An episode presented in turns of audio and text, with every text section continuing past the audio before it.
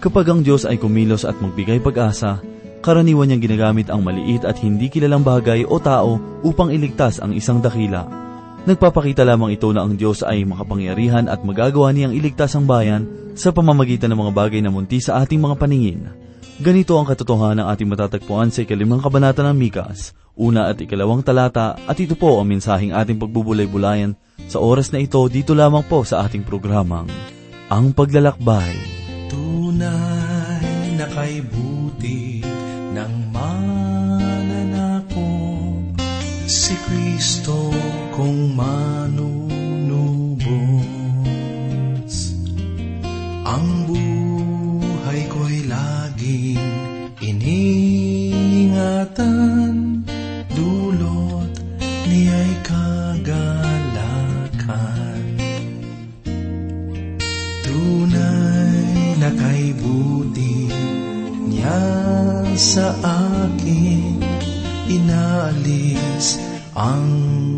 descansar.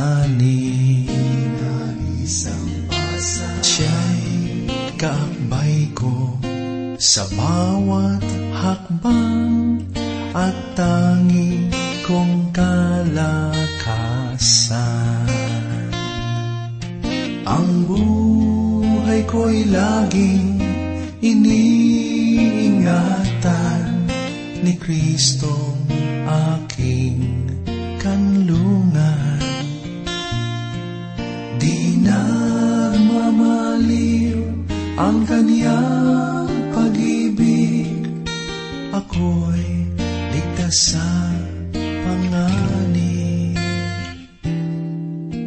Ako'y ligtas sa panganib.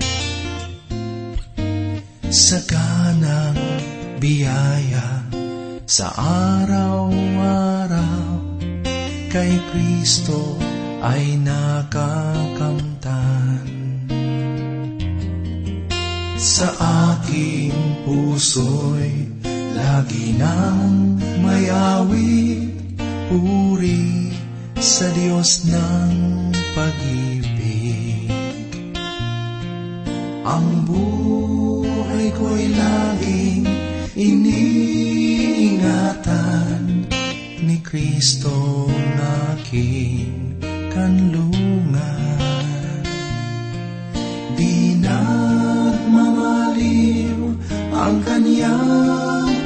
Pag-ibig, ako'y ligtas sa panganib. Ako'y ligtas sa panganib.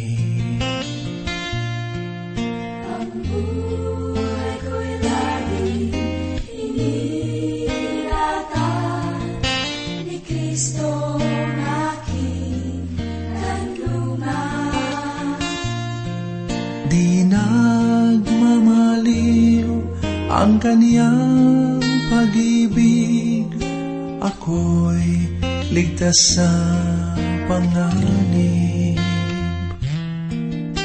Ako'y ligtas sa panganib. Ako'y ligtas sa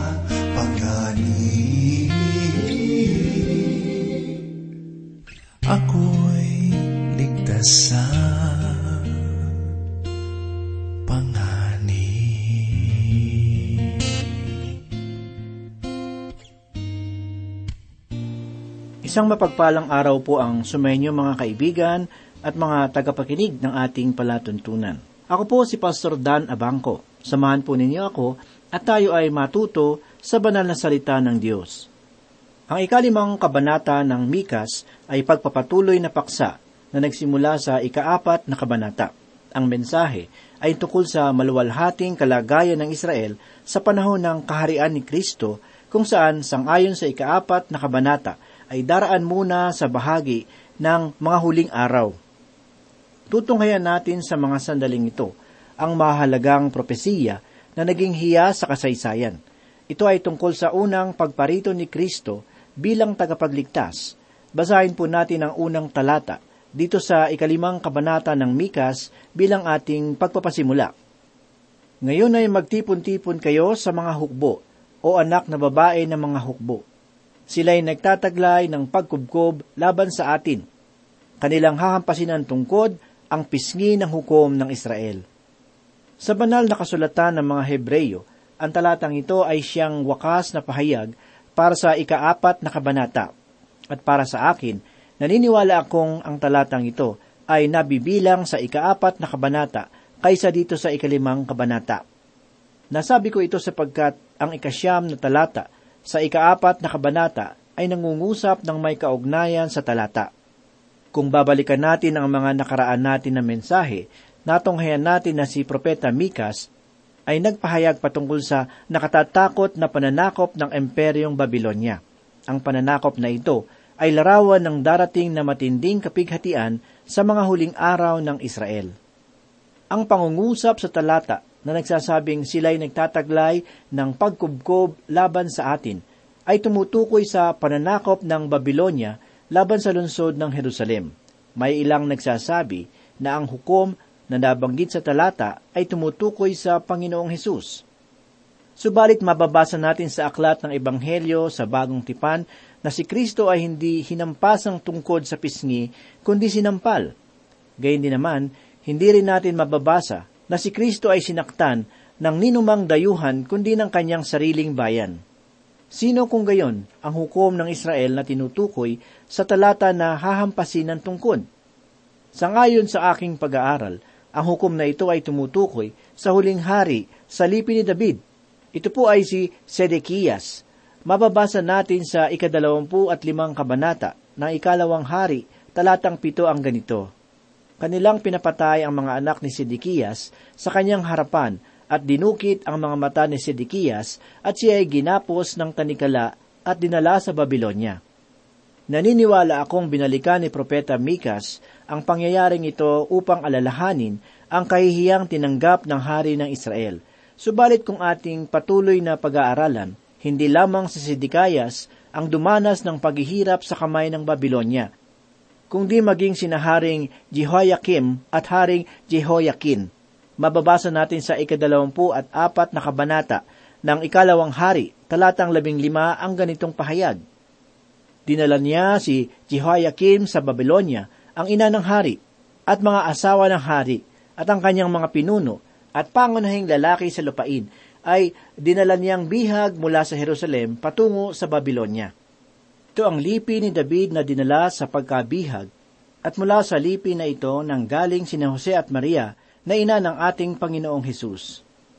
Noong masakop ng Babylonia ang Huda, inilagay ni Nebuchadnezzar si Sedekias sa luklukan ng Jerusalem Ngunit nang si Sedekias ay nagsimulang maghimagsik laban sa Babylonia, ipinapatay ni Nebuchadnezzar ang lahat ng anak ni Sedekias sa kanyang harapan at dinala siyang bihag tungong Babylonia. Marahil iisipin mo na dahil sa malagim na pangyayaring ito ay naglaho na ang lipi ni David, ngunit hindi iyon maaaring mangyari sapagkat nangako ang Diyos na mula sa lipi ni David magmumula ang Mesiyas. Ang susunod na talata ay isa sa pinakamagandang pahayag na ating mababasa sa banal na kasulatan. Ang talatang ito ang siyang diwa ng Pasko at marahil kung babasahin natin ito ngayon, hindi natin gaanong mararamdaman ang damdaming napapaloob sa talata. Gayunmay, hindi natin kinakailangang hintayin ang araw ng Pasko upang ito ay maunawaan, sapagkat natitiyak kong hindi sa ikadalawampu at limang araw ng Disyembre ipinanganak si Jesus. Ang araw na iyon ay napili lamang upang magkaroon ng pagdiriwang sa panahon ng taglamig, ngunit masigit na malapit sa kaganapan ang panahon ng tag-init. Sapagkat hindi maaaring lumabas ang mga pastol kasama ang kanilang mga tupa sa araw ng taglamig. Gayun din naman, ang pagkakaroon ng kalendaryo ay nagsimula mga limang daan at tatlumput dalawang taon matapos isilang si Kristo. Ngunit ang bilang ng araw ay nagkaroon ng mga kamalian at ito ang dahilan kung bakit tayo mayroong tinatawag na humakbang na taon. Sangayon sa isang aklat, noong isang libo at pitong raan limampu at dalawa, ang ating kalendaryo ay muling humakbang ng labing isang araw. Dahil rito, ang mga ipinanganak ng ikalabing isang araw ng Pebrero ay nabago sa ikadalawampu at dalawang araw ng Pebrero. Ang ganitong mga pagbabago ay nagdudulot ng kawalang katiyakan sa mga akbang araw ng pagdiriwang. Maging ang araw ng Sabat ay hindi na rin natin maliwanag na malalaman sapagkat ang araw sa mga kalendaryo ay nagulo. Subalit sa kabila ng mga pangyayaring ito, hindi mahalaga para sa akin ang araw na nasusulat sa kalendaryo sapagkat masigit na mahalaga ang lugar at kaganapan na nangyari sa kasaysayan. Sa madaling salita, bagamat hindi ko tiyak na nalalaman ang tamang araw, tiyak ko namang malalaman at matatagpuan ang lugar na pinangyarihan, ang Bethlehem. Narito po ang ikalawang talata na ganito ang sinasabi. Ngunit ikaw, Bethlehem sa Efrata, na maliit upang mapabilang sa mga angkan ng Huda, mula sa iyo ay lalabas para sa akin ang isa na magiging pinuno ng Israel, na ang pinagmulan ay mula ng una, mula ng walang hanggan. Ang salitang ngunit sa talata ay nagpapahiwatig ng panibagong bahagi ng propesiya. Ang sabi ni Propeta Mikas, Ngunit ikaw, Bethlehem sa Efrata. Sa madaling salita, nais ipabatid ng Diyos, Bethlehem. Sa kabila ng malagim na naganap kay Sedekiyas at sa lipi ni David, nais kong malaman mo na ikaw ay pagmumulan ng inaasahang pangako. Ang salitang Efrata ay nangangahulugan ng mabunga.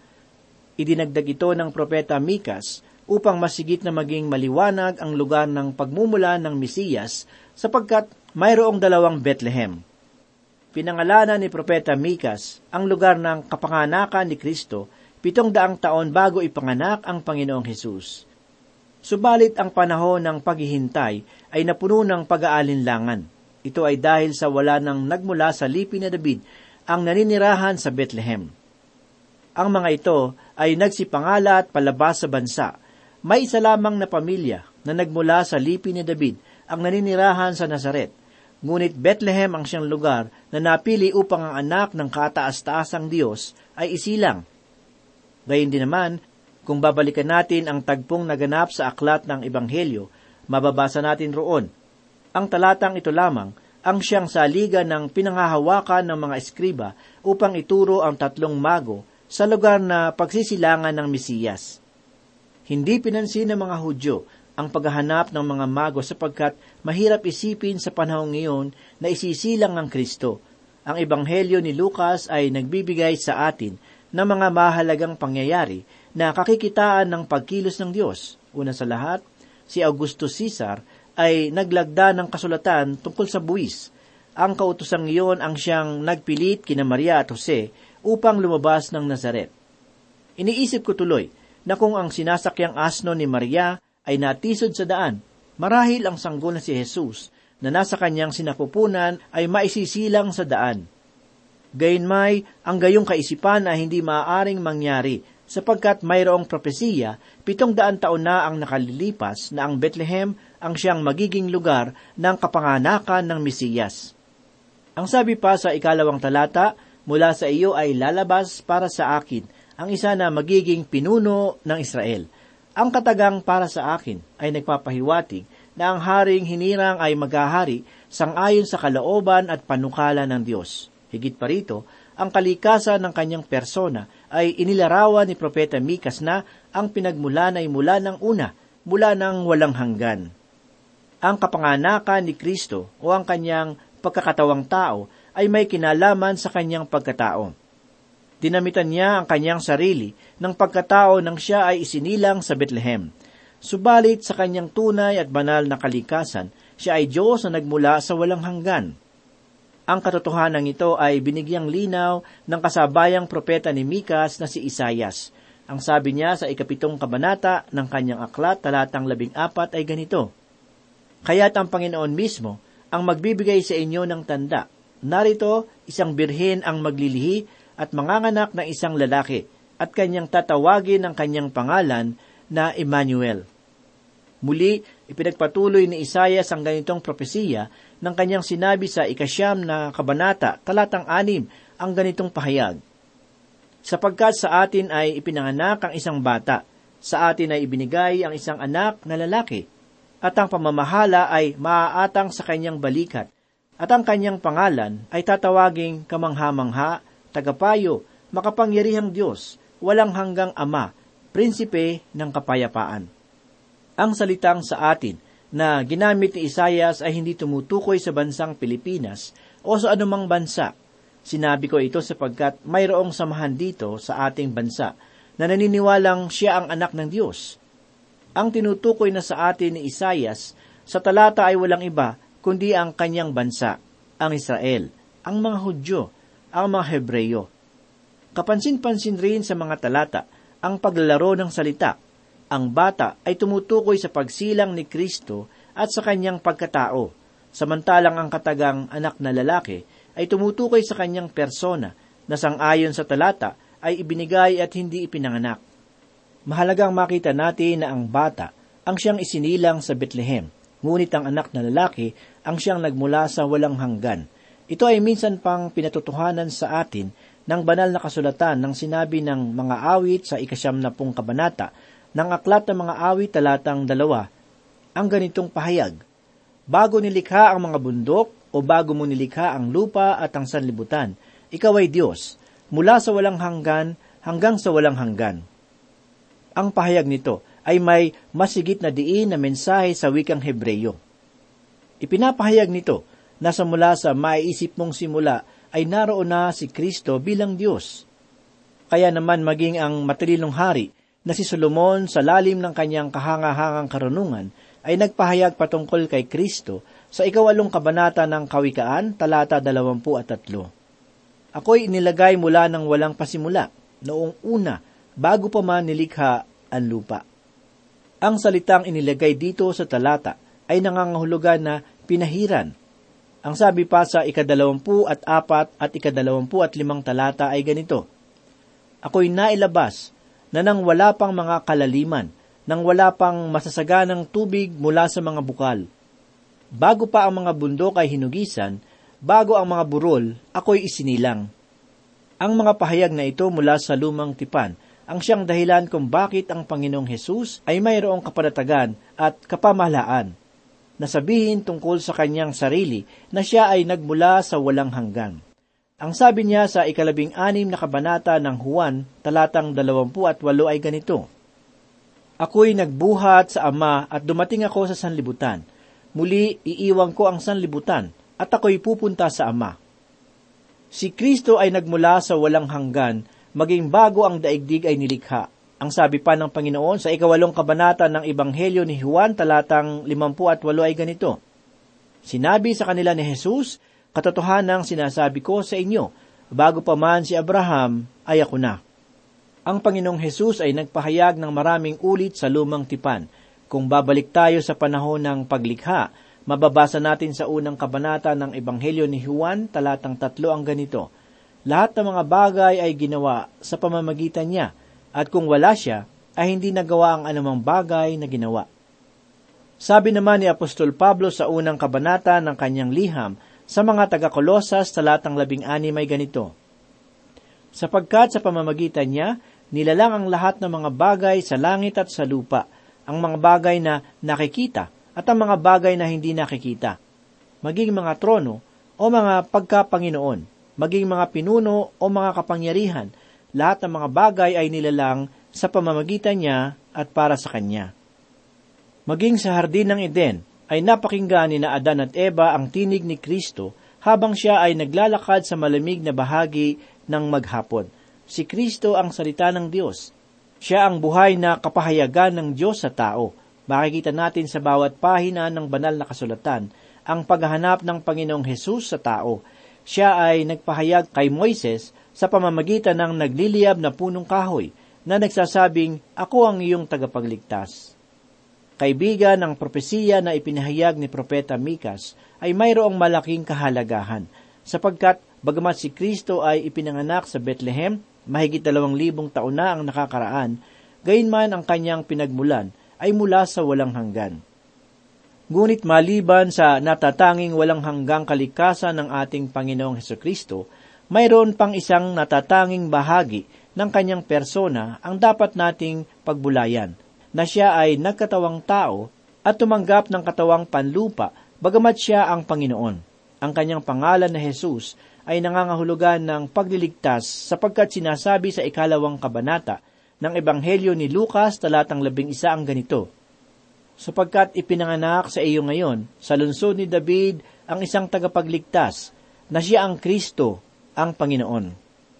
Ang sabi rin sa unang kabanata ng Mateo talatang 23 ay ganito, Narito, magdadalang tao ang isang binhin at manganganak ng isang lalaki, at ang pangalang itatawag nila sa kanya ay Emmanuel, na ang ibig sabihin ay kasama natin ng Diyos.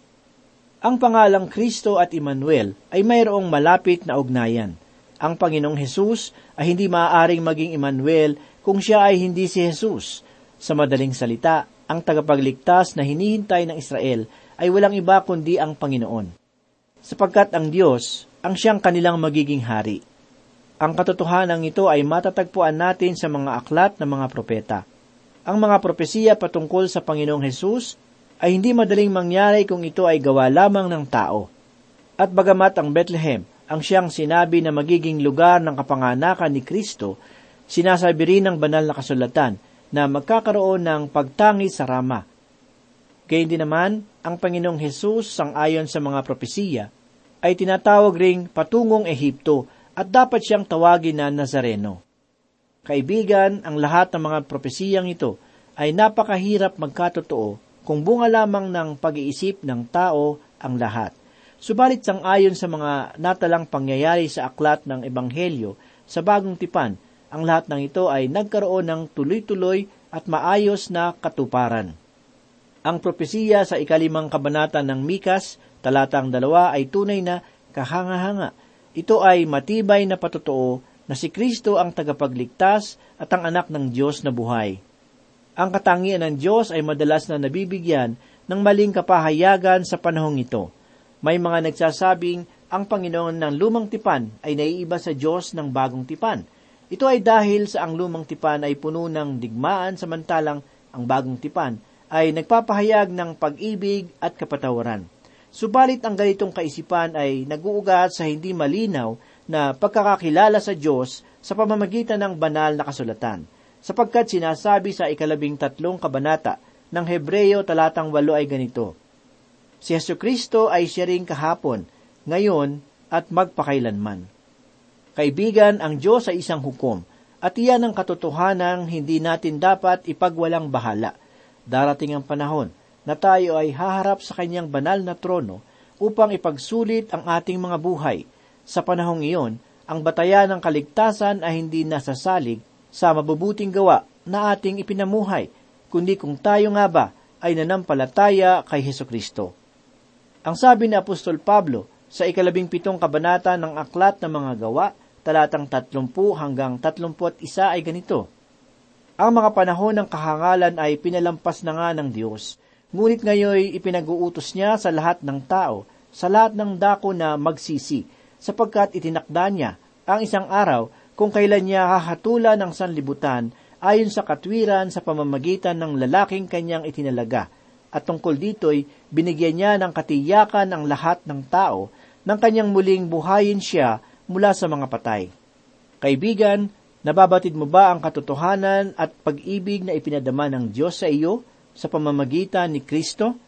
Sinasabi sa ikalimang kabanata ng Aklat ng Roma talatang ani may ganito, Sapagkat noong tayo ay may hina pa, sa tamang panahon si Kristo ay namatay para sa masasama.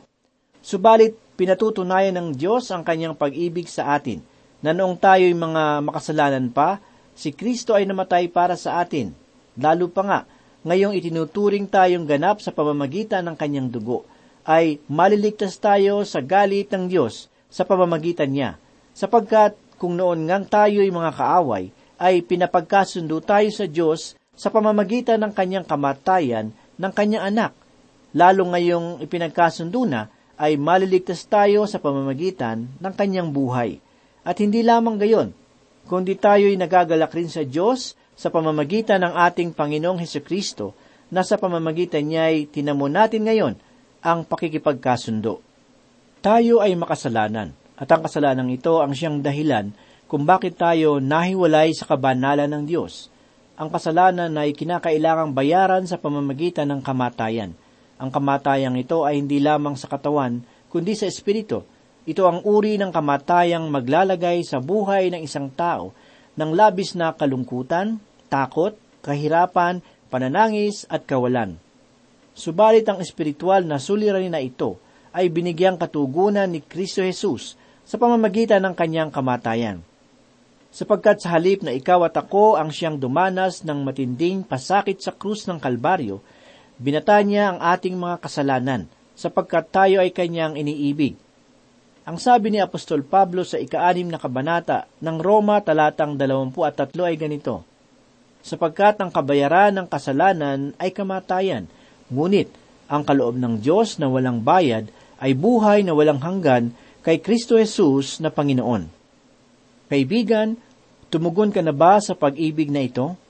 Sumampalataya ka bang si Kristo Jesus ay namatay sa iyong kasalanan at muling nabuhay upang ikaw ay magkaroon ng daan tungo sa buhay na walang hanggan? Kaibigan, hindi ko magagawang magpasya para sa iyo.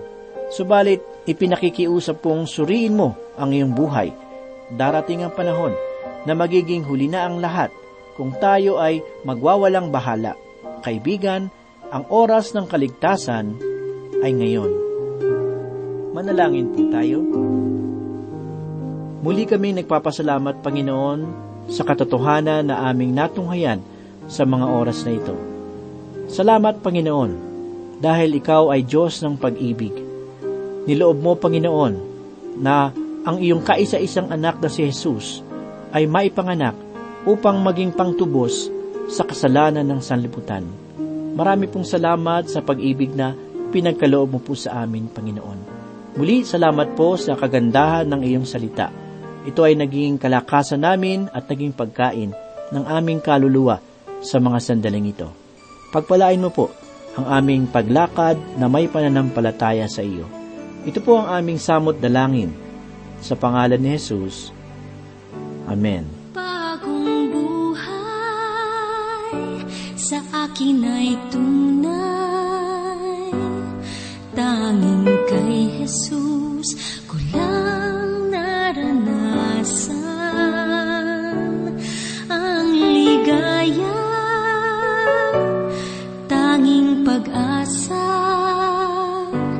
Sa puso ko'y ngayon